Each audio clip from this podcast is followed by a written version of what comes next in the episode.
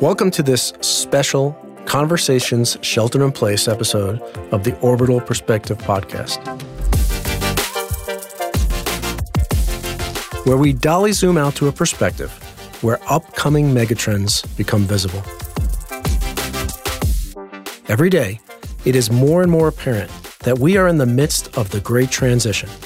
Everything is changing rapidly.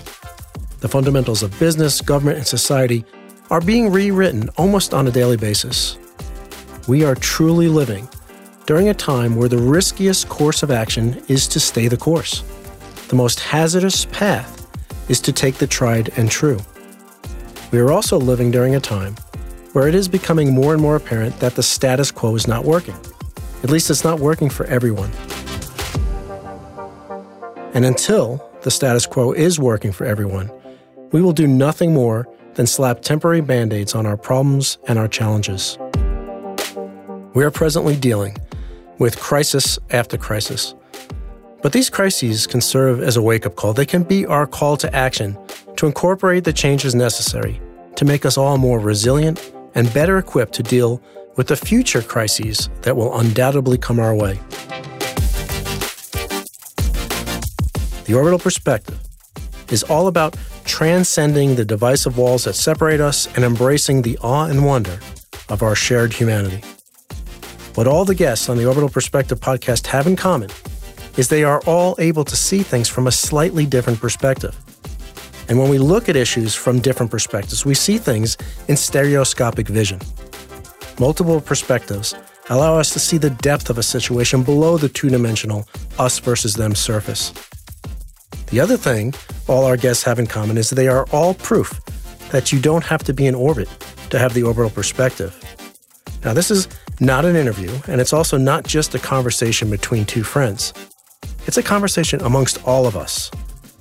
If you're listening live, please post your questions and your comments so that we can bring you into the conversation. And if you're listening to the recorded conversation, still please join in with your comments and questions and be a part of this evolving community. Thank you for being here and being a part of this conversation from the orbital perspective. T minus 17 seconds and counting. 15, 12, 11, 10, 9, 8, 7, 6. Go for main engine start. Main engine start. 2, 1. Booster ignition and liftoff of the Space Shuttle Discovery returning to the space station, paving the way for future missions beyond. Hey, everybody. Welcome to another conversation sheltered in place. I hope this finds everybody healthy and safe and uh, navigating this crisis that we call 2020. Um, this is uh, I'm really excited about today's. I'm excited about every. I say that every every every week. I say I'm really excited because I am, but uh, I'm I'm especially excited this week because not only um, do I have a fellow converser who is uh, going to share a lot of really important information that everybody uh, could benefit from, uh, but also it's going to be a lot of fun. Um, and so I have uh, I have the great honor of uh, bringing on board today uh, someone that I've uh, been able to do four spacewalks with uh, over the course of, of my career and uh, kind of served as my my mentor, as my spacewalk mentor on my first mission. and that's Mike Fossum. And just going to cover his bio real quick because it, cause it is impressive. and it just it sets the stage for what we're going to talk about because there's a lot of his um, experience that he's had that uh, I think is really applicable to navigating uh, not just COVID 19, not just the isolation, not just the the fact that we all live in a hostile environment, but uh, also as an educator. Um, and uh, I know a lot of people are, are thinking about what back to school is going to look like. And so he, he can talk about that. But Mike Fossum currently serves as the vice president of Texas A&M University, the chief operating officer of the Galveston campus, and the superintendent of the Texas A&M Maritime Academy. Mike joined Texas A&M following his retirement from NASA in 2017. Mike is the veteran of three space flights with more than 194 days in space and more than 48 hours in seven spacewalks. four of which were with me uh, during during his 19 years as an astronaut. During his last mission in 2011, Mike serves as, as the commander of the International Space Station. He has logged over 2,000 hours in 35 different aircraft throughout the course of his career. Mike earned a Bachelor of Science degree in Mechanical Engineering from Texas A&M University and was commissioned as an officer in the U.S. Air Force in 1980. He's also a graduate of the U.S. Air Force Test Pilot School and has earned Master of Science degrees in Systems Engineering and Physical and Space Science. Mike was born in Sioux Falls, South Dakota, and grew up in McAllen, Texas. He is married to his Aggie sweetheart, the former Melanie London, and they have four children and six grandchildren. And Mike has been a lifelong supporter and volunteer with the Boy Scouts of America. And so please help me welcome uh, my spacewalking pal, uh, Mike Fossum, to the to the uh, to the conversation. Hey, Mike. Ron, it's great to see you again, buddy. Are you are you ready? I'm I was born ready. so we'll we'll start off with an we'll start off with an inside joke.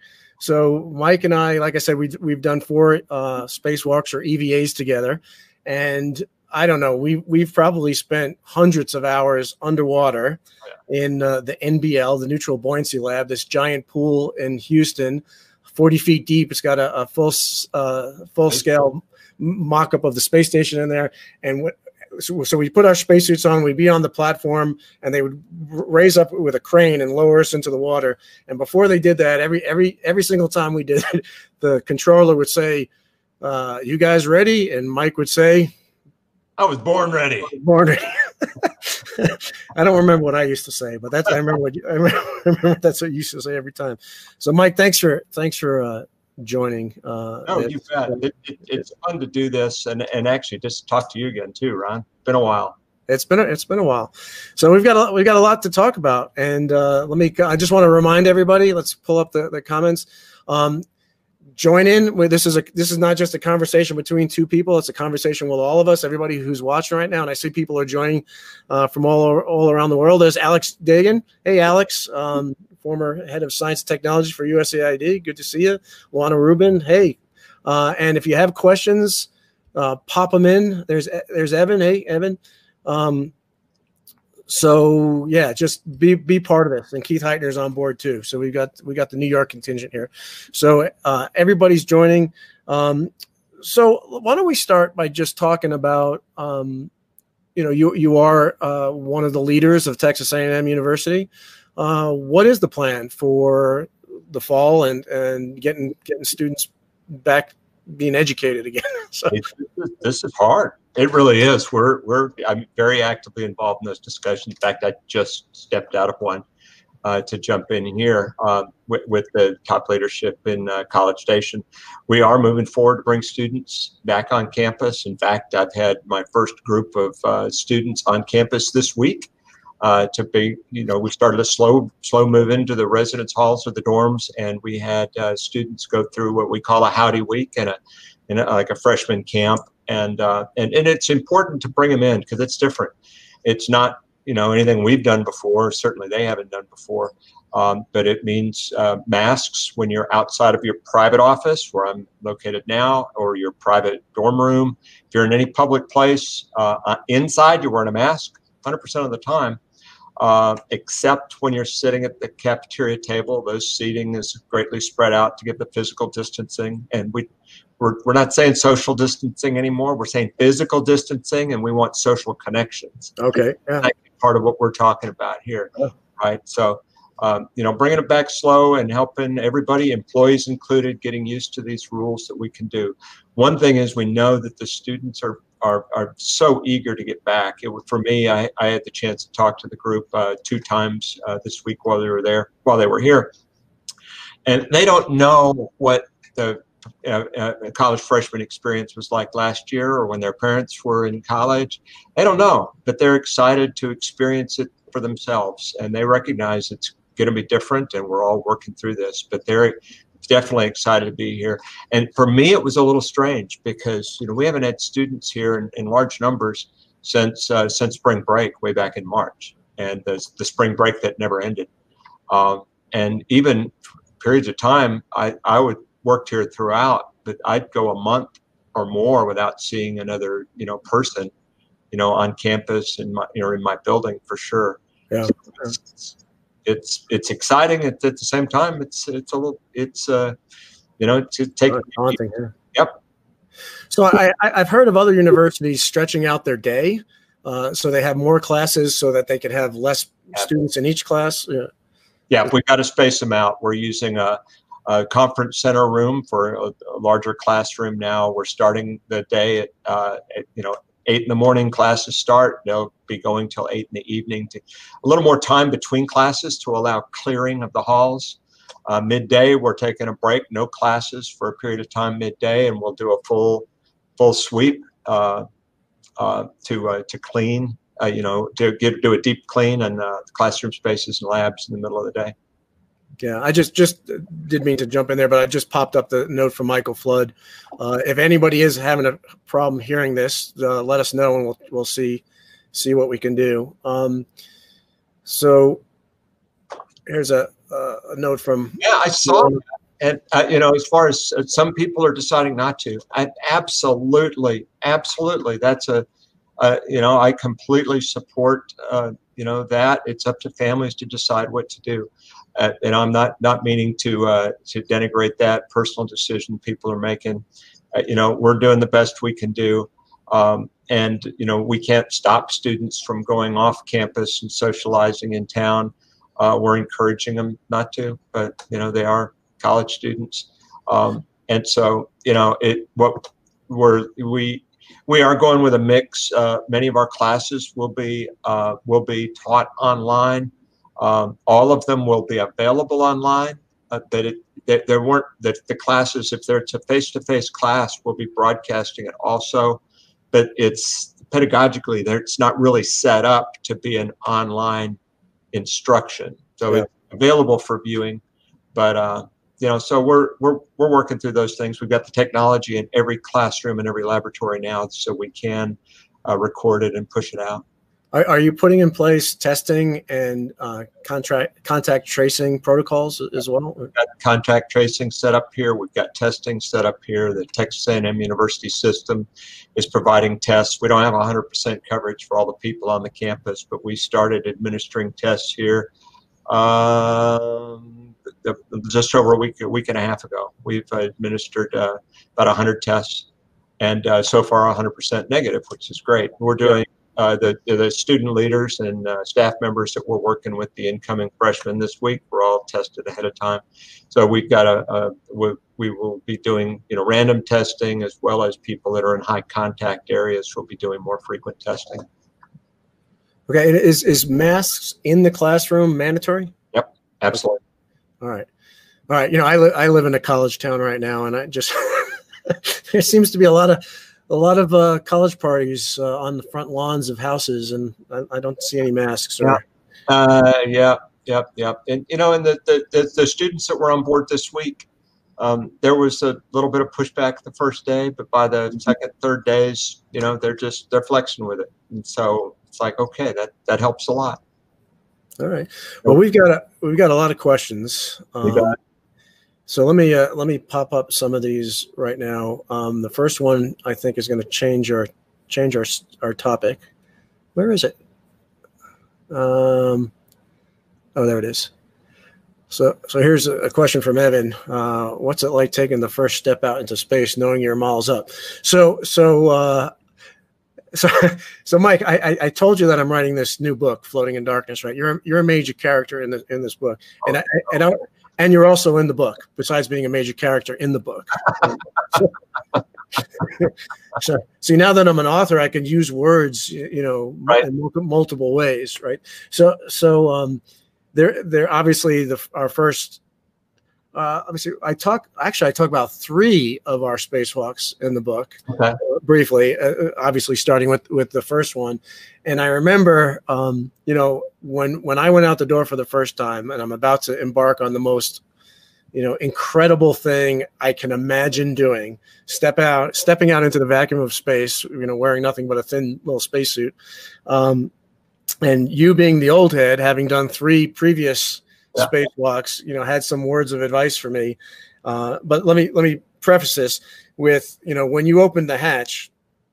So so you were in head head first into the airlock. I was in feet first. All, and we're after we get in shoved into the airlock, all of all of our tools and equipment get shoved into, and there's basically no room to move. We're like, you know, sardines sardines inside a tin can, and um, we get the go from uh, from Hock uh, Ken Ham to, that we're we're cleared to open the hatch and head outside. So you open the hatch, and as soon as the hatch opened up, it's just the airlock flooded with this blue light of Earthshine, you know, reflected light from the from the Earth. And you, so I watch your feet uh, retreat away from me out through the hatch. I flipped over and I start handing out everything. You know, I made my way to the source of the Earthshine, right? This big hole in the bottom of the space station, this circular hole, which is the hatch hand out everything. And then as the old as the old head as my mentor you had some words of advice for me. Do you remember what the words of advice were? Oh you do. Don't look down. Yeah don't look down.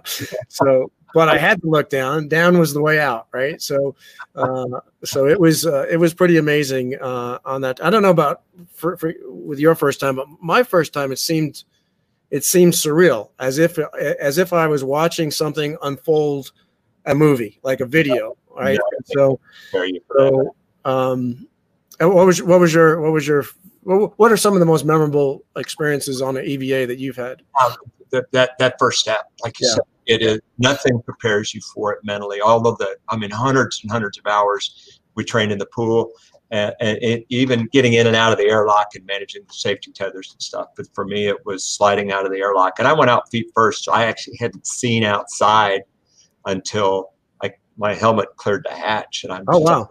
And so it's like, and the, for me, I remember the, the space station suspended, just just beautiful, shining the colors and light reflecting off of it. Is it, and uh, I, very different from the pool where it's well, it's you know a little you know get a little you know grungy and like in paint and stuff like that, and a support structure. And, uh, and the bottom of the pool is six feet below you. yeah. And I, then I remember looking down, and there's a space shuttle hanging off the end of the station there. That's our ride. And my eyes followed that, and I looked down 250 miles to the ground, going by at five miles a second, and nothing between my toes, you know, and the surface of the Earth. Well, there was some atmosphere way down there, but I was like, whew, I felt my hands tighten up. and I looked at Piers Sellers, who was, you know, my uh, senior spacewalker, and he was grinning as he watched the emotions played across my face. Did he tell you not to look down? He gave me, oh, he told me lots of stuff. He, he didn't say anything at first. He just gave me a little wink and a nod in his very yeah. British uh, uh, way. It's like, you got this, Michael. Yeah, yeah, yeah. Yeah. So, hey, uh, we got a note from uh, from Tim. Nice shirt, Mike. So, so I, I wore this shirt in honor of you, Mike. This STS 124 shirt. So you bet, um, you bet. And I, I and I couldn't find my 120 uh, my uh, 20 expedition 28 shirt this morning and uh, anyway, grabbed an expedition 29 and Tim Gagnon uh, was the uh, chief artist for that patch. Yeah, yeah. So so you mentioned Piers. Piers yeah. Sellers. Um, what a, what a great human, and I, I had the opportunity to spend some time with him. Uh, yeah, probably about four months before he passed away. He, he's a great, great astronaut, great spacewalker. Uh, unfortunately, c- contracted cancer and pa- passed yeah. away. Um, a great champion of our planet. He devoted the, the last few years of his life to trying to raise awareness about about global warming. He's a, a climate scientist, and I remember uh, I, I, I was with uh, Mark Kelly and myself and Piers were were, were cooking um, baking pizzas out in the desert together. Um, and I, I, mentioned to him, I said, you know, you're kind of my grand mentor uh, because you were you were Mike's EVA mentor, and Mike was my EVA mentor. That makes you my grand mentor. Yeah. so, so, but but what, what a what a great what a great guy. Uh, what a loss. What a loss um, for the planet for the planet. That yeah yeah. So let me uh, let me see some others. I'm scrolling through the questions here. There's a there's a bunch of them. Um, Here's one on, on pilot training. Uh, training pilots is a challenge during COVID. It's a great time to take the time to learn how to manage risk. So, um, yeah, I imagine uh, pilot training is pretty tough right now. Um, uh, although in, in, jet fighters, you're wearing a mask anyway, an oxygen uh, oxygen mask, so you are somewhat uh, isolated there. But the second part of that uh, question about managing risk, um, that that's probably a good topic of discussion right now because you, as a, leader of Texas A&M University, uh, you are in charge uh, or one of the people in charge of managing risk right now you know because and balancing risk right? So there's there's, there's a, a risk benefit trade-off that you have to that you have to manage. You have to mitigate the risk to the students and the faculty um, but you also have to you have to educate folks too. So you're trying, trying to balance all that. You, can you speak to that at all no, it, it and folks, I just want to say hi to Pam Olson too. It's like, oh, wait a minute, I know you. Uh, the uh, uh, you know, it, it, it, it is, and we're in unprecedented times. We've, you know, we've talked about that, and and uh, it's it's a strange time for the country in, in every possible way. And you know, how do we, how do we, you know, get businesses reopened? I, you know, we, can't shut down the world. We've got to figure out what we can do, and we've got to manage the risk associated with it. So that's what we're all trying to do, whether we're running a business or running a family. Um, uh, you know, my, I have a daughter with with four kids, and you know they can only stay cooped up in the house so much, and so they're making decisions about who they do spend time with, you know, and who they don't. I had another son with his family were were visiting us uh, a few weeks ago. They just moved home from five years overseas, and uh, but my daughter said, you know, we're around too many other people, and we probably don't want to come mix all those associations together. So that's that's kind of things. Melanie and I are heading to Dallas to Dallas for a uh, family wedding. We're going to be kind of helping out with some grandkids where parents are more involved, and uh, you know, and, and making decisions about are we going to stop in and see other other family that are in the area. And I think the conclusion was no, we probably just ought not to right now. Yeah, tough. Um, we're you know, and, and the same thing on campus. That's why we're doing some of our classes, or, you know, or will be delivered online, and we're saving the in-person stuff for when we get into the laboratories and uh, the other hands-on kind of uh, instruction and field work uh, that we have here. So, so you know, a lot of the students, especially like the freshmen that are coming on board, you know, they're this college is a new experience to begin with. They're away from home for the first time. A lot of folks are coming right out of you know months of isolation uh, into that. There's obviously the threat of, of getting COVID. There, a lot of a lot of kids might be coming from families who whose parents don't have jobs anymore, uh, and there's financial. So there's a lot there's a lot of stress. There's, there's a lot of mental health issues um, that are associated with what's going on. Is how are you guys dealing with that? Is are the things that that you're putting in place to help students deal with the you know the, the ramp up in in, in stress that that uh, we'll see Absolutely, we're doing it. I mean, for the students now, the students and I got to talk to a bunch of them, and they that they, you know, they so much you know want to be moving forward. They're not sure what it looks like, and we're we're working on it together. But they want to be moving forward, and they're very clear about that. Uh, you know, the many of them, they there was almost nothing nothing really effective done for their education since since March. Right, right. Everybody kind of shut down, and schools did their best to cope. I think at the university level, we, we might have had more tools, more technology available to to start pushing. We started offering online classes with, you know, we extended spring break one week, and we were, you know, we were online. It was it was far from perfect, but it, we were getting it done. And they're older students, more disciplined. Some struggled, some some some dropped you know they just couldn't uh, they couldn't make the adjustment. I have two kids in college right now. One's uh, working on a master's degree and uh, he found it to be horrible because he's a very interactive social person. Mm-hmm. he likes the dynamics of being in the classroom a lot. Our, our youngest one uh, he's fine. If he never went into a classroom again he'd be fine he wants to get in. He's saving, you know, his exposure time for a lab. He's going to be doing a, a, a lab he's really excited about in this uh, in this next year. Yeah. yeah. Well, uh, let let's uh, let's let's talk about isolation for, for a yeah. minute. This uh, here's a, here's here's a question. So we we spent how many months together in space? Uh, you know, uh, have you have you been five, four to five? Yeah, four or five months. So so um, I'm sorry, we can't. The statute of limitations hasn't expired. yeah.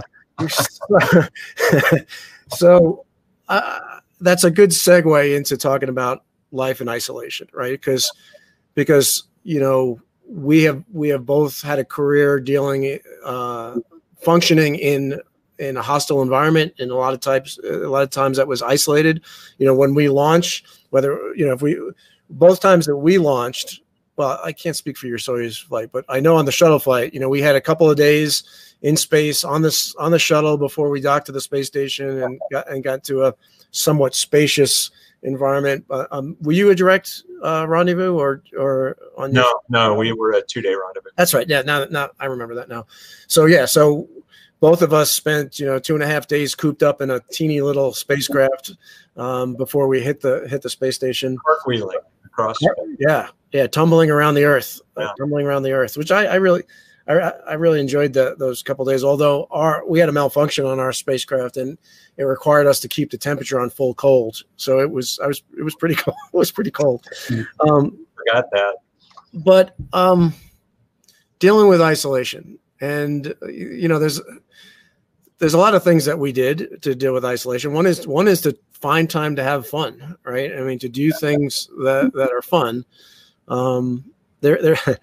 You, you want to? I, I have an example I can give, but do you have anything you want to say about that? Well, you know, the, you know, you've got to find ways to break up the patterns. You know, and and and if we find that you know in space, we find that now coping with stuff and uh, you know different ways to break up the patterns and maybe to bring a little bit of joy into your life or to bring it into your life by helping bring it to somebody else. Yeah yeah. And uh, you know and so i think that was you know when we were up there and i gotta i gotta preface it before we get into it you know we had some stressful times up there. Yeah. Because it was uh, i mean we had the last space shuttle flight in july and we were the last flight. Well, oh, you weren't there yet. Well, we, we had the, right before you got there. We had the last flight of Endeavour, and then we had the last flight of Atlantis, which was the last flight of any shuttle ever. The last of a 30-year program, right? In July of 2011, and and when they left, it was like, wow, that's the end of that. There, yeah. There, there's there, we'll never see a flying space shuttle again, uh, and uh, you know it was really cool to be part of that. And then when was it that the progress uh, the, the Russian resupply. That was that was two weeks before uh, I was supposed to return wow. with my two Russian Russian crewmates. October. Yeah, uh, no, it was it was earlier than that. So so we had a, a, a Russian uh, cargo yeah. ship uh, have have an accident that that initially was going to delay um, my flight's return by two months. Yeah, well, which, and that that was which led, which led to some songwriting. Yeah, yeah, yeah.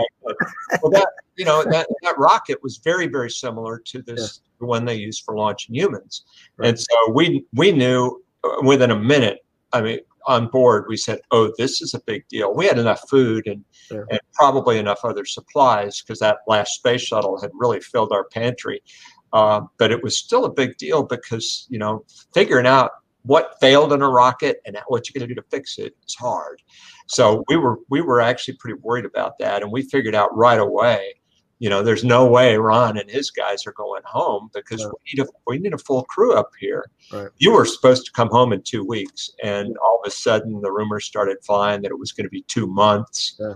And I was supposed to get home, you know, before Thanksgiving. And I called my, you know, talked to my wife and said, "Don't believe anything you hear. I won't be home until New Year's." Yeah. You know, it's they're gonna. It, it, it's so, funny. I got I got the call up, and they and they asked me uh, Ron, you know, we we, um, we think we might have to delay your return uh, by two months. Uh, what what are your thoughts on that? And I said, has the decision delay two months already been made? And they said, yes, it's already been made. I said, then I think it's a great idea. well, you know, but it you know it's the same. While we salute and we do what we what we're called to do at the same time, especially when you get into two weeks like that, it, it's a, it's a blow. You know.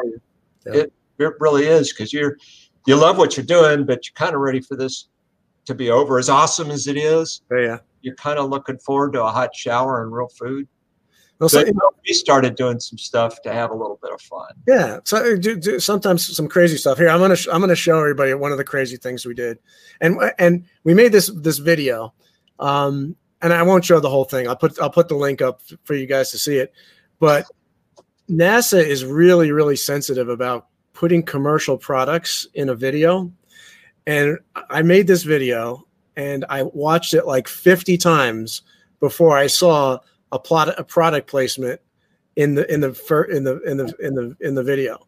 So I'm gonna I'm gonna see if anybody can spot it. But one of our crewmates, uh, and it's not Mike or I, decided in the middle of the video to do a little little product placement. So we'll see if you can catch I've that. Never, I've never noticed this. Okay, well look look look carefully.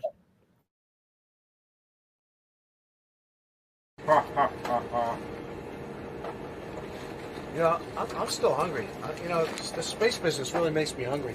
Well, maybe before we get the dessert and stuff. You want we should You know eat a, what? We should eat a little more. You know what? You know what I'm really in the mood for? Oh, I know what you're thinking. What, do- what do you think? I think we should do it. Uh, Let's what, what call do you, 'em. what do you think I'm in the mood for, though? I think it's pizza. Pizza.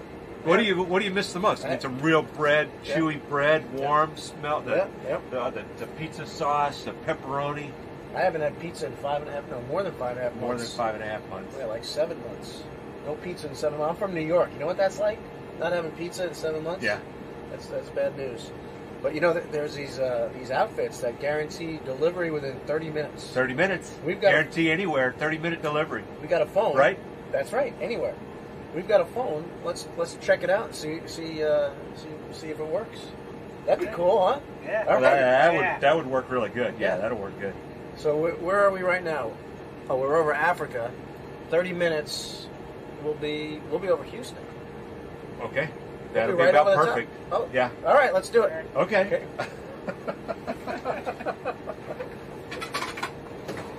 yeah, let's go. Got a payday out of the deal. All right. Did you see it? Did you see the product placement? Yeah. I, I don't know how I missed that. I mean, S- S- Satoshi's in the background holding up a, a candy bar, you know, with the label showing. Uh, so anyway, I won't I won't show the rest of that, but uh, I'm gonna uh, I'm gonna pop this up on the screen. This is uh you can watch the whole video there. We we end up calling an outfit that uh, guarantees delivery in 30 minutes. Um, and so you, you could you could see you could see how, waiting for the knock at the hatch. that's right. that's right. So um, yeah, that's uh, that, that's in Ryan got writing some music too. Yeah, I don't have that video video queued up, but yeah, we we played the ISS Blues. So so one of the one of the things that builds resilience in in you know isolation and expeditionary behavior and and, and all that is is to kind of roll with the punches and to and like you said, Mike, to think about what the team the team is is going through. And so when when we got word that uh, we were going to be delayed two months uh, on our return. You know, I realized that there were a whole bunch of people in mission control rooms around the world that are canceling vacations now, and you know all kinds of stuff. So we made a silly video where I wrote a song called the ISS Blues, and, and we and we, you know, and made made made a silly video about it. And um, the purpose of it was to try and you know cheer everybody up and and uh, and uh, to put a to, to put a light spin on on things and and I think you know humor is a really in, in, important part of being able to deal with any crisis is to be able to to see the silliness in, in the whole thing too so you know, and and it, it is it a little bit of the humor and all, and and I think a big part of it too, and we see that is, you know, it, again, it's back to the terminology, social distancing. No, physical distancing. We got to be socially connected, you know, and we had to be there for each other in space, you know, because it was. The, when you find when you're in a stressful situation like that, none of us could go home. Um, none of us could take a weekend off. Uh, none of us could take a run through the park. Uh, so, you know, we really were uh, in a can together, uh, the six of us from three different nations, um, you know, like that, getting through this working through those emotions and all. You were already isolated, but we were busy and there was a there was an end. You launched and you knew when you were coming home. And that's what was hard was a sudden change of expectations. Because all of a sudden you're not going home in two weeks. The hot shower and your wife and family are not waiting for you are not going to be there in two weeks. Uh, they will, but you won't. Uh, and so, you know, it just helping everybody deal with that, giving each other a little more grace. And I've seen exactly the same thing, you know, through here. Tension, people are tired. Um, you know, we we've had, you know, so many people working just routinely right now at the university are working 12 to 14 hour days, seven days a week, trying, you know, as we're, we're working through all of the challenges that we have. And, you know, and it's just tempers flare a little bit sometimes, give them a little bit of space. And, uh, and also reach out. I, I, I mean, for me, something, and people knew that it, you know, it, it, I've been working hard uh, too. And I, I opened up a, a, big envelope that showed up and I had, uh, I had cards from you know my uh, my my folks from around the campus. A lot of my uh, campus, uh, uh you know, the groups, uh, you know, divisions from around the campus. It written like thank you cards to me. I've reread those cards a lot, you know, it, and it's just that that that touch saying thank you, even though I haven't seen them face to face now for months uh, but still it's maintaining the human contacts. I try to reach out to at least one old friend a day just to say hi, how you doing? Yeah.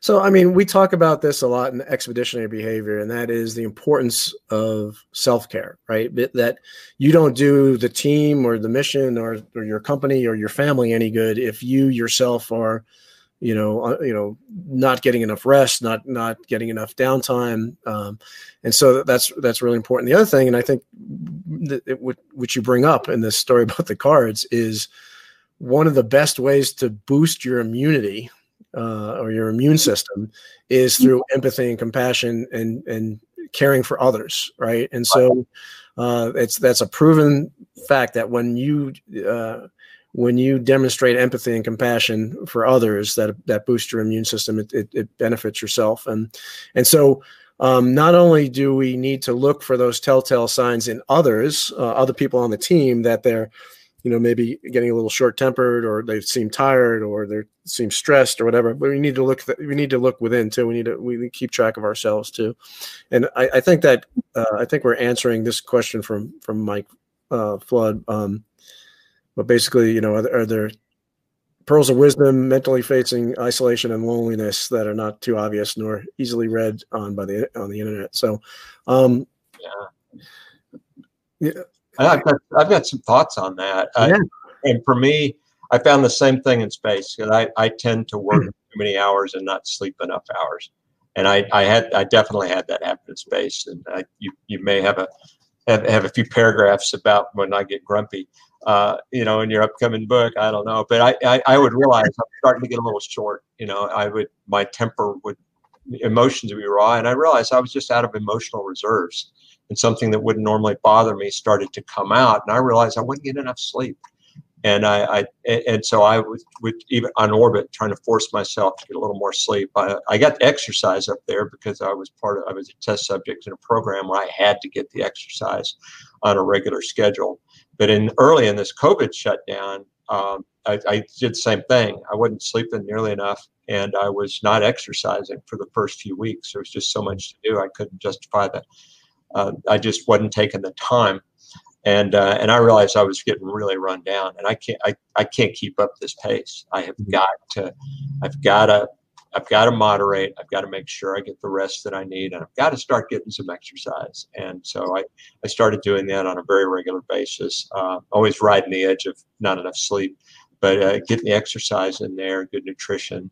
And I have not gained weight during this. I've been very careful. And uh, but uh, you know, self care. You've got to take care of yourself, manage your own emotional reserves, so you've got a little extra to help a buddy out. Yeah, yeah. Um, just going to pop this up on the screen real quick. Uh, this is from Aaron Sharoni. Yes, here's here's where you make the comments and questions. So anybody who wants to join in this conversation, uh, just put him. If you're watching on YouTube or you're watching on Facebook, it doesn't matter. We'll we'll just type them in the comment section, and we will we will see that. Um, so here's a here's something from Gail asking for your advice on incoming freshmen. Hello, Gail. Good to see you good Aggie mom there, Squadron Three Aggie mom.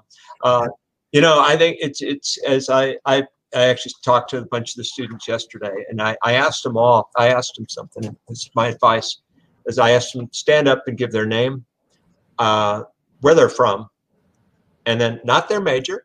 I don't want to know your major. I want to know what you dream. What do you want to accomplish in the next 40 years? What big thing do you want to be proud of having done? And uh, it was really interesting to hear that. And uh, you know, some of them were very specific, and uh, and they they knew what path you know where they wanted to go, and some were very I'm not sure, or I want, or or you know I want I want to do good for people.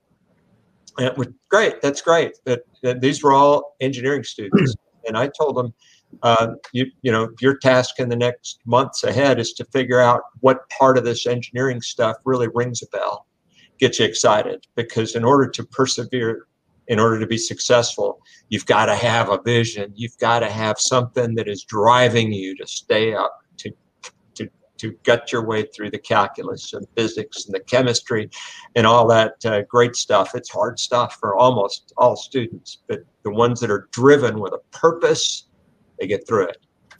Yeah. So, uh, Mike, I don't know the answer to this. Maybe maybe you do. Um, but training and launching of uh, flight crews right now um, I mean, they, they're dealing with COVID just like everybody else. So, do you, do you have any insight into? Yeah, some from uh, the, uh, you know, of course, the, the training, it, it's gotten harder. Uh, much smaller teams. Most of NASA is not working on site right now. Uh, at, uh, at Johnson Space Center, I'm sure it's at other centers too.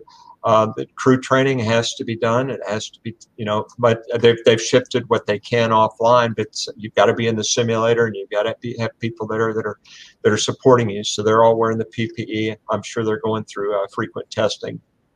The pre-quarantine period was already uh, pretty stringent. Uh, I, I, I have not, I, I, do not have any insights for what it's like for the crews that are uh, training in Star City uh, or other countries around the globe. I have not heard. Um, I haven't heard about hmm. that. But uh, the pre-quarantine was already pretty, uh, yeah. Uh, probably pretty, uh, pretty rigorous, especially uh, in Kazakhstan before we launched on the Russian Soyuz rocket. It's gotten it's gotten worse, longer, smaller groups, and nobody traveling you know, no guests going over to Russia, or almost, uh, I think none over to Russia. There were a very, very small number of people even that were, went down to the uh, Doug and uh, Bob's launch, SpaceX launch. Mm-hmm. Yeah, hey, let's talk about SpaceX launch for a second because um, it, it, was funny that you and I were on the space station when uh, Atlantis undocked for the last time, and and Fergie, the, the commander of, of Atlantis, brought up a flag an American flag that flew on STS one. So it flew on the la- on the first space shuttle and it flew on the last space shuttle, right? Yeah. And so Fergie uh, was the was the commander of that mission, and Doug Hurley was the pilot, and they handed the flag over to us to uh, to put onto the forward hatch of of, of uh, space station. Of, of, of, of, the of the hatch that the the shuttles uh, docked to, and yeah. when we closed the hatch, when those guys flew through the hatch and we closed it, we were closing a chapter on the U.S. space program. Forty year uh, chapter. Yeah. And the you know what we said at the time uh, in, in that press conference was, you know, when we open that hatch, when a, when a new spacecraft uh, that launches from American soil docks to, to that hatch and we open it, we will be opening up a new chapter of space exploration that will take us beyond low Earth orbit. And so we, we always joked that this was the capture the flag to see who was going to be the first one to capture the flag. And what was funny was the two of the guys that were competing to go, capture the flag were Fergie and, and Doug Hurley. Um, and uh, you couldn't have imagined that. Yeah. And so Doug's up there right now with Bob Behnken. Um, and uh, you know both those guys are astronaut classmates of mine, and Doug is a test pilot school classmate of mine too.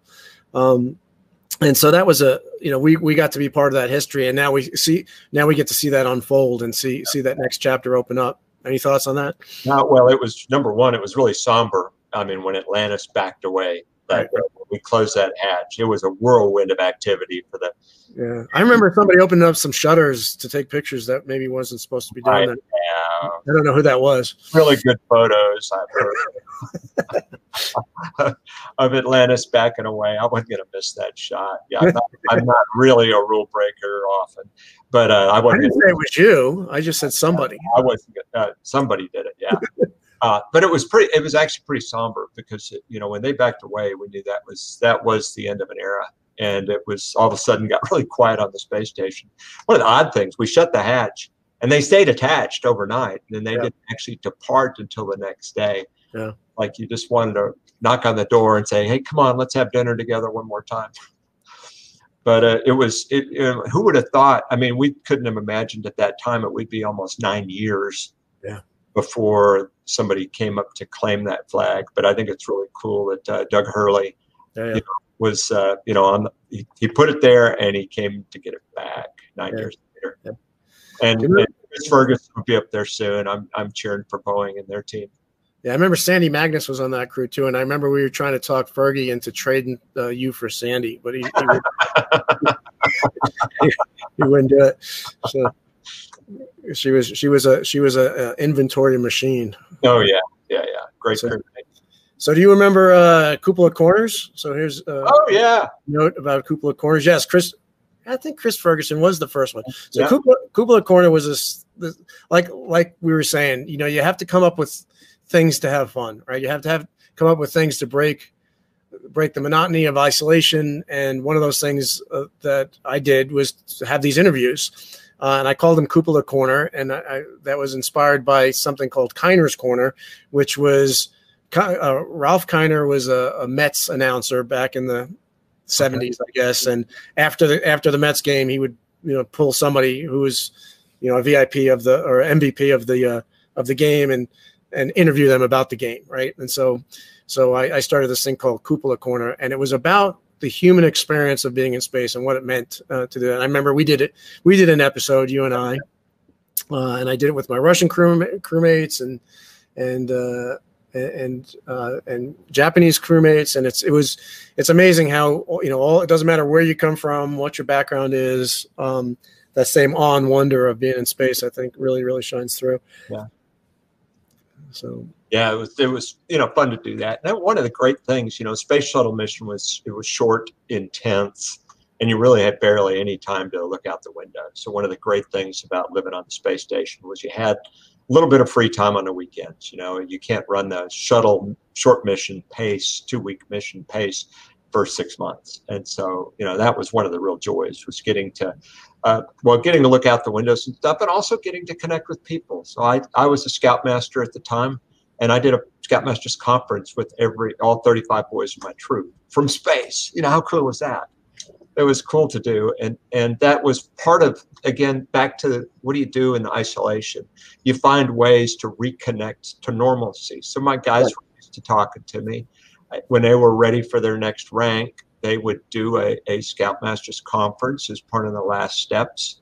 And I maintained the normalcy by doing it with them. It was over a phone radio link kind of thing, but it was a way to maintain some normalcy there. And uh, we were able, fortunately, from the space station to call our call our wives, you know, tried to call them, you know, every day. And we had a video conference every weekend. And so we connected to our loved ones via video, kind of like we're connecting to our loved ones around the country via video right now. Yeah, and and practical jokes go a long way too. I remember a few.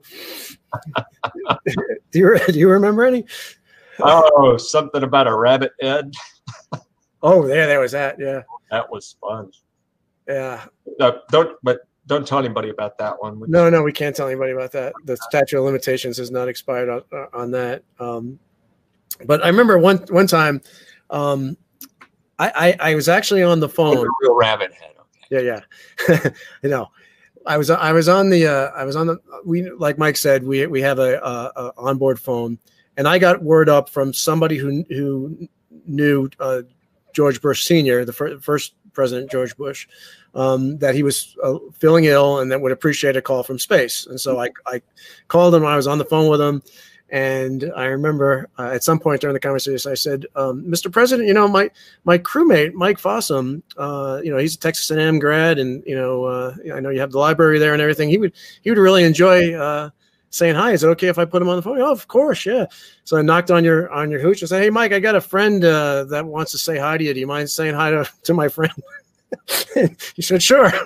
And then uh, and then President Bush was on the other line. Right? yeah, that was good. That got me all right. Yeah. Oh yeah, uh, he's he is a beloved in Aggie land. Yeah. Yeah. So he and his wife Barbara just they they became the just the hugest Aggies ever. And it was Yeah. neat to talk to. And they, I think they were at kind of Kennebunkport at that time, and he wasn't feeling very well. So Yeah. neat to talk to him and, and other people. We had the chance to reach out to people who were really good at that. Yeah.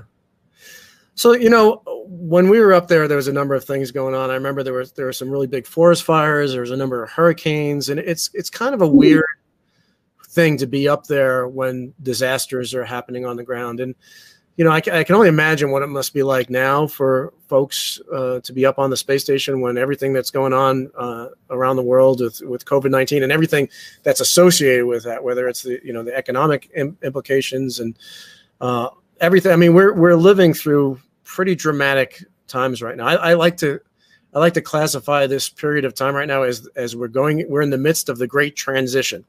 Yep. We are we are in a transition right now, and we're going to come out the other side somewhat different. Uh, what are your thoughts on on just what it what what it's like to be going through? I mean, the things that we the things that were happening on the ground when we were there were not as no. as as, as no, we were fortunate. Nothing. Yeah. It was nothing, you know, huge going on in the world. Uh, well, and we did see, I mean, uh, Superstorm Sandy coming up the East. Coast. I, yep. got, I remember doing live weather reports and looking yep. at that. And hurricanes, when you've been through them on the ground, and I've been through a bunch, they're just they're just as terrifying to see from up above. And that one was a big, ugly one. Uh, and and what I remember about that one too was the you know the, you see it coming and it's coming and it and then it's it's on the it's hitting the shore, so you know what's going on on the ground down there. And the next day, there was still a lot of clouds. It was probably two days later that the, the storm had moved on and the sky was clear, and we were flying up the east coast. And you and you can't really see the, the, the direct damage, but what I remember seeing were these plumes of muddy water that were running off of the east coast and making these big plumes of, of brown muddy water out into the Atlantic and that represents the floodwaters and homes and, right. and everything else that's being carried. Um, I think I think it makes you feel more connected to. I mean, because you you you feel like you're there. I mean, it's yeah. you're seeing it. You're seeing it happen with your own eyes um, from a different perspective. But in a way, but you know, we were also fortunate. Nothing you know tragic happened in our in our in our families or you know immediate loved ones and stuff like that. So. Um, you know, it, it, it, I think that's when you're really, really hurting. Yeah. And we've had we've had friends, you know, and, and even crewmates uh, that have have had things like that happen while they're on orbit that are that are just family tragedies that you're separated from. And Ron, that's exactly the thing that's going on right now. Uh, my mother-in-law's in a in an assisted living facility, and we can't see her. We go, right. we go stand at the window, and you know, and I, and you know, and I, I grieve about that. I don't know if I'll ever get to hug her again. Right. I don't know when this is going to reach the point of safety, you know, where it would be safe to. They and and uh, you know, and she's had some medical problems during this time, and that's the kind of stuff that's really, uh, you know, really, uh, really hurt. You know, really causing the heartache in the biggest way. For other stuff, you know, we're hunkered down, uh, you know, and, and life is changing and we're coping. And uh, I know I have not been watching any Netflix or, you know, or other stuff, but, you know, it's those are the kind of things that hurt that we're still sorting out. Yeah. I mean, you bring up a really good point. Everybody, whether they're in space or their feet are planted firmly on the ground, is in an expeditionary um, situation where there there is a level of isolation being put on everybody that you just can't jump on a plane and go be with a loved one, even if even if it's their last moments. Um, and that's what we face. That's the biggest fear on the space station is that something happens to somebody on the ground and you can't be there. And now that's happening to just about everybody. Um, yeah. So, or, or, everybody's in that position where if something happens, that uh, they can't be they can't be there, and so that that fear is hovering over everybody. So. Yeah that that one has become so much more clear in the last uh, in the last couple of months to me that it's that one has taken a toll on everybody. I've had friends, yeah, know, lose family members, loved ones, elderly parents, and uh, you know, and and there's this guilt that they they're not there with them. Right, uh, just that pain. Uh, we're all yeah, we're all feeling it. Yep, yep. Which. which we can transmute that that sorrow and that heartache into into a greater unity right because we we are all experiencing that together and we i mean that should be a way for us to to derive some empathy and compassion and and solidarity out of that hopefully yeah so let's let's turn let's turn let's turn the view around a little bit because uh, here's one of our here's one of our viewers from Cork, Ireland. Um, you know, the other night uh, or last week, I guess, uh, Carmel and I, my wife Carmel and I, uh, hiked up to uh, the Flatirons in uh, Boulder, um, yeah. and and we sat out there and we were waiting for the the comet to the comet. So we were waiting for it, the sky to get dark enough that we could see the comet. And yeah. without, I didn't know this was going to happen, but right where the comet was going to be, the International Space Station flew flew by, and you know, just to think that that star, that fast moving bright star you know, has got six people on it that you know. and yeah. It just flew through the comet, you know, not really, obviously, but if you helped build. Yeah. Right. So, we helped both part of it together. Yeah. So, so what, what are your thoughts on when, when you go outside and you see the space station going over? You know, I, two. One is I'll go out alone, you know, just to go see it when I know there's going to be a good pass. I've been known to pull my car off to the side of the road, checking my watch, saying, okay. And, uh, you know, and there it is. I also love sharing it with other people. I, I was at a, uh, a, a, a, a Texas A&M Former Students Association leadership retreat in Whistler, Canada, uh, last uh, last October, and uh, we were it's pretty high in the mountains. I'd never been to Whistler before, and uh, there were you know a number of people there, and I had the the ISS uh, tracker app on, and I said, "Hey, come with me, come with me." and uh, we're way north, right? We're pretty close to 51 north, and so the station made multiple passes every night. And uh, you know, and I, what are we going to look at? Just, just stay with me. You know, and we're watching, and here it comes. And I said, "That's the space station." no, yeah, you know, and and uh, so sharing it with other people, and we we emptied out the the uh, you know the lobby area of the restaurant as people were hollering and and uh, you know bringing more people out to see it. Yeah. And so it, it's really neat to do that. It's like you can see it. Yeah, it's, it's, the biggest, brightest thing in the sky except for the sun and the moon. Yeah. Uh, and uh, a- anyway, you know, but just just to think of it, and, and I helped design it as an engineer before I was an astronaut, and then helped build it on spacewalks. And you know, I know we lived up there, put a big piece of our lives into that thing, and yep. uh, it's so cool to see it, you know, still flying. Yep. Yep. A continuous human presence for 20 years. Yeah. Yeah, that's that's unbelievable. Yeah. Hopefully, hopefully it is indefinite. Yeah. That it never that it never ends. So yeah. Well, nothing's indefinite. Well, I meant I meant indef- that forever from now on that we always have a human continuous human presence presence in space. So. Yeah. So speaking of shelter in place, the, yeah. the, the, name of this little show, we we got the, we had the opportunity, if I could call it an opportunity, to shelter in place on the space station. Do you remember that one?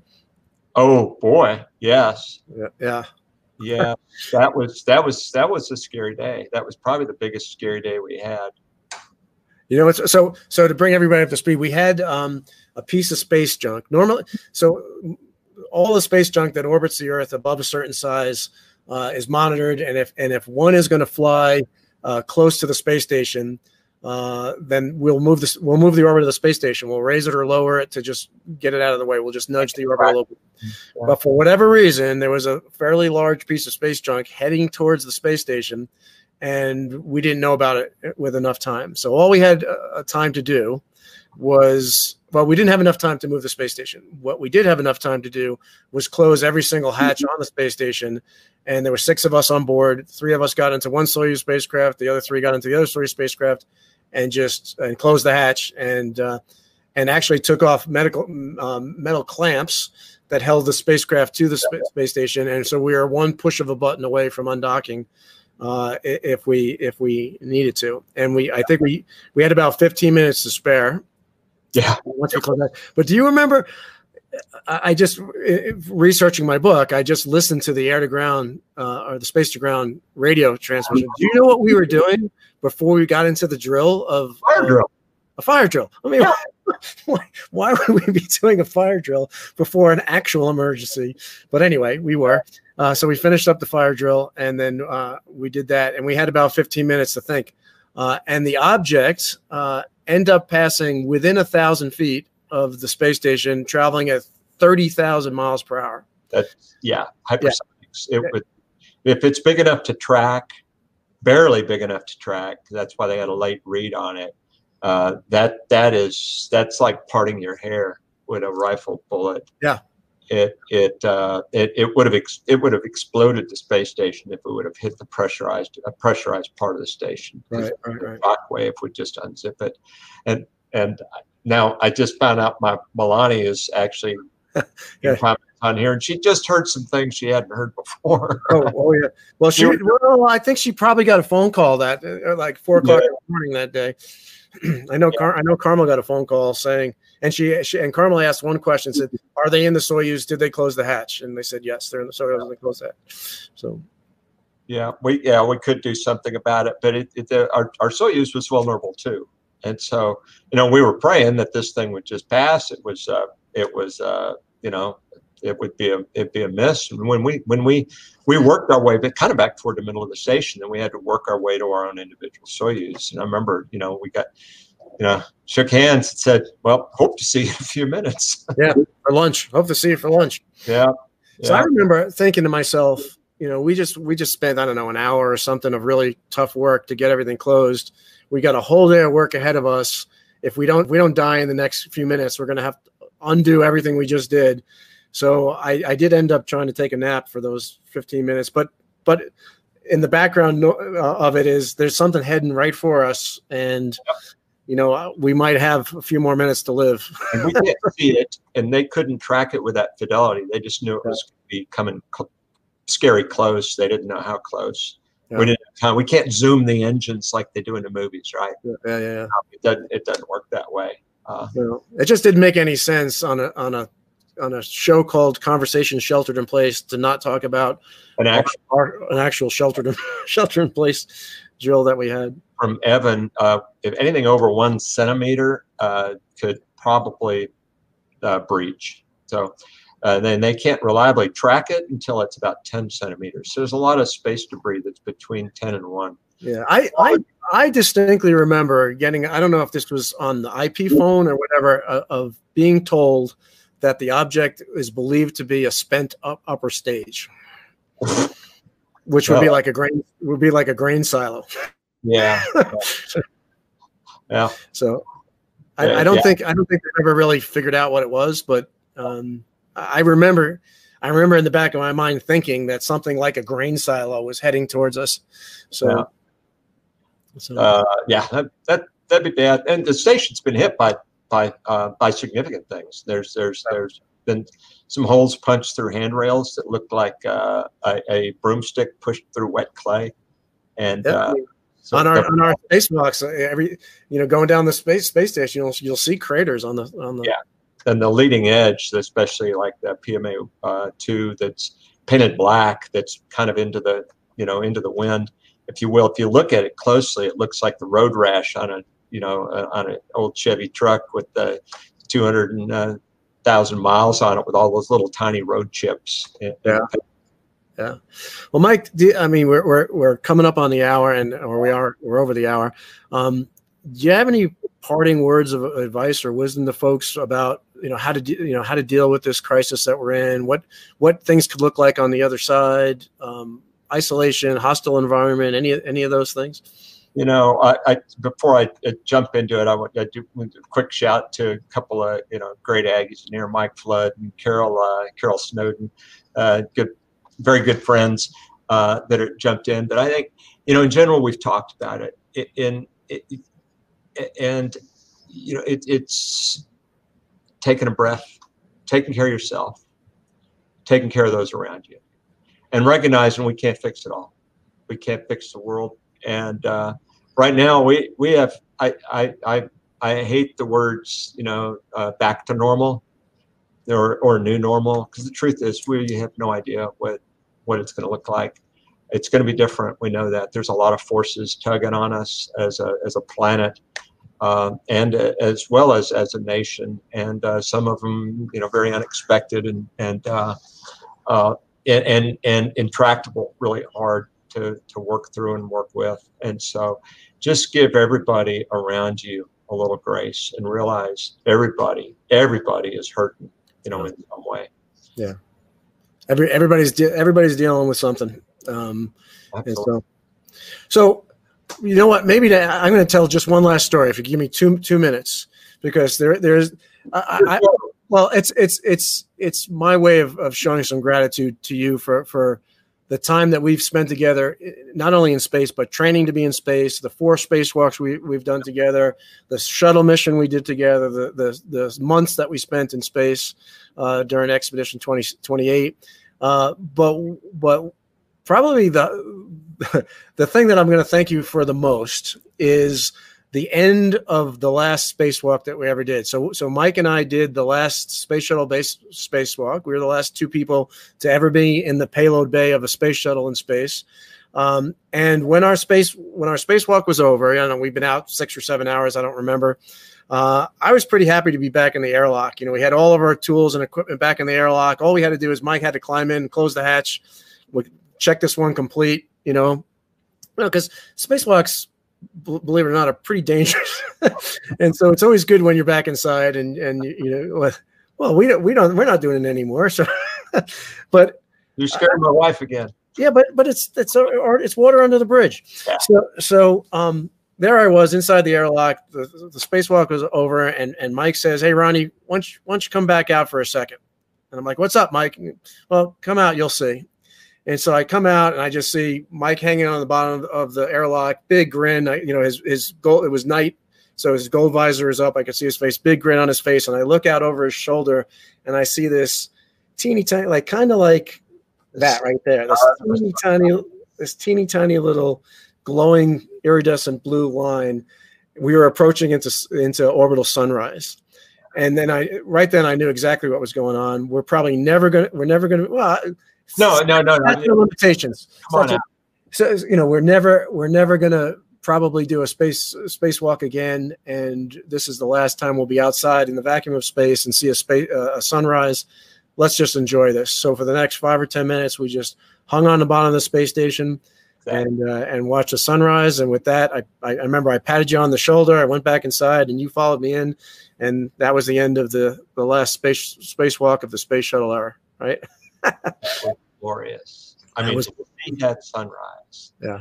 You know, and have 16 sunrises eh, and 16 sunsets in a day, right? Yep. You go around the earth in an hour and a half. But to just watch it develop from blackness and you can see, I mean, the, the, the, the stars, the Milky Way is almost solid up there. The stars with no twinkle. It's just amazing when you can light adapt outside. And the ground going by, the moon you know, even uh, illuminating the ocean and the clouds. You see the city lights, you know, and all those kind of things coming by. But when you see that little bit of light on the horizon, it starts off with a small little bit and it grows. And you see layers of the atmosphere with different shades of blue that are coming up. And the, the then the oranges and, and yellows start peeking in and it's spreading. It's getting taller and wider. And you see all these layers. And then just the sun peaks over the uh, over the horizon and it just nukes you in the face. It was so intense because we had our visors up, right? So you you, you get the full blast, and uh, that is a memory to lock in forever. I'm glad to share it with you, brother. Yep, and uh, you know, of all the things I have to thank you for, I thank you for that those five minutes or ten minutes for the most. So, yeah, so, and th- and thanks for being being on this in this conversation, and thanks for, for all the, the guidance and wisdom that you've shared. I'm, I'm sure it's going to help a, a, lot of people, and and all the best to Texas A&M as they start uh, get ready Woo. to start the, the, the next school year. Uh, I hope it's a I hope it's a great year and it, that uh, everything works out. Gig 'em. yeah, thanks, Ron. It's been great to great to great to talk to you and share it with well, yeah all the all the folks that you've got on this uh, this webcast and stuff. It's been a lot of fun. All right, all the best, Mike. We'll hope to see you soon in uh, in person. You bet. See, see, thanks to everybody who tuned in, and thanks for all the great questions and comments. All the best. Cheers.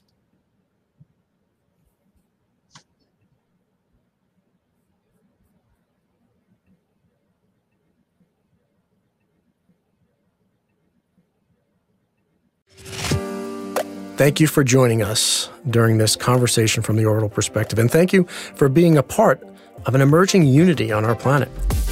We are strongest when we are aligned around the truth of our underlying unity. Together, we are unstoppable and can build a positive, restorative future, a future that we would all want to be a part of. Please subscribe to the Orbital Perspective podcast and follow us on social media. Thank you for all that you're doing and all that you will do to help make life on our planet as beautiful as it looks from space.